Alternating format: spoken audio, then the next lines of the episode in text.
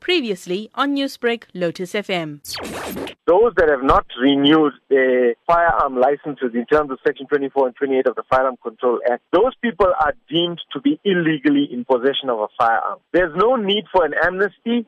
They must come in immediately and hand in those firearms. If they do hand those firearms in voluntarily, they will not be prosecuted for having been in been in possession of a, of a firearm without a valid license. There are messages doing its rounds on social media that gun owners should hold on to their guns and wait for that amnesty period. If they proceed to do so and they are caught with unlicensed firearms, uh, will they be prosecuted? Should they choose not to hand their firearms in, and if they are caught in possession of that firearm, then they will be prosecuted for being unlawfully in possession of a firearm. So currently there is no amnesty. There's no confirmed dates of any amnesty.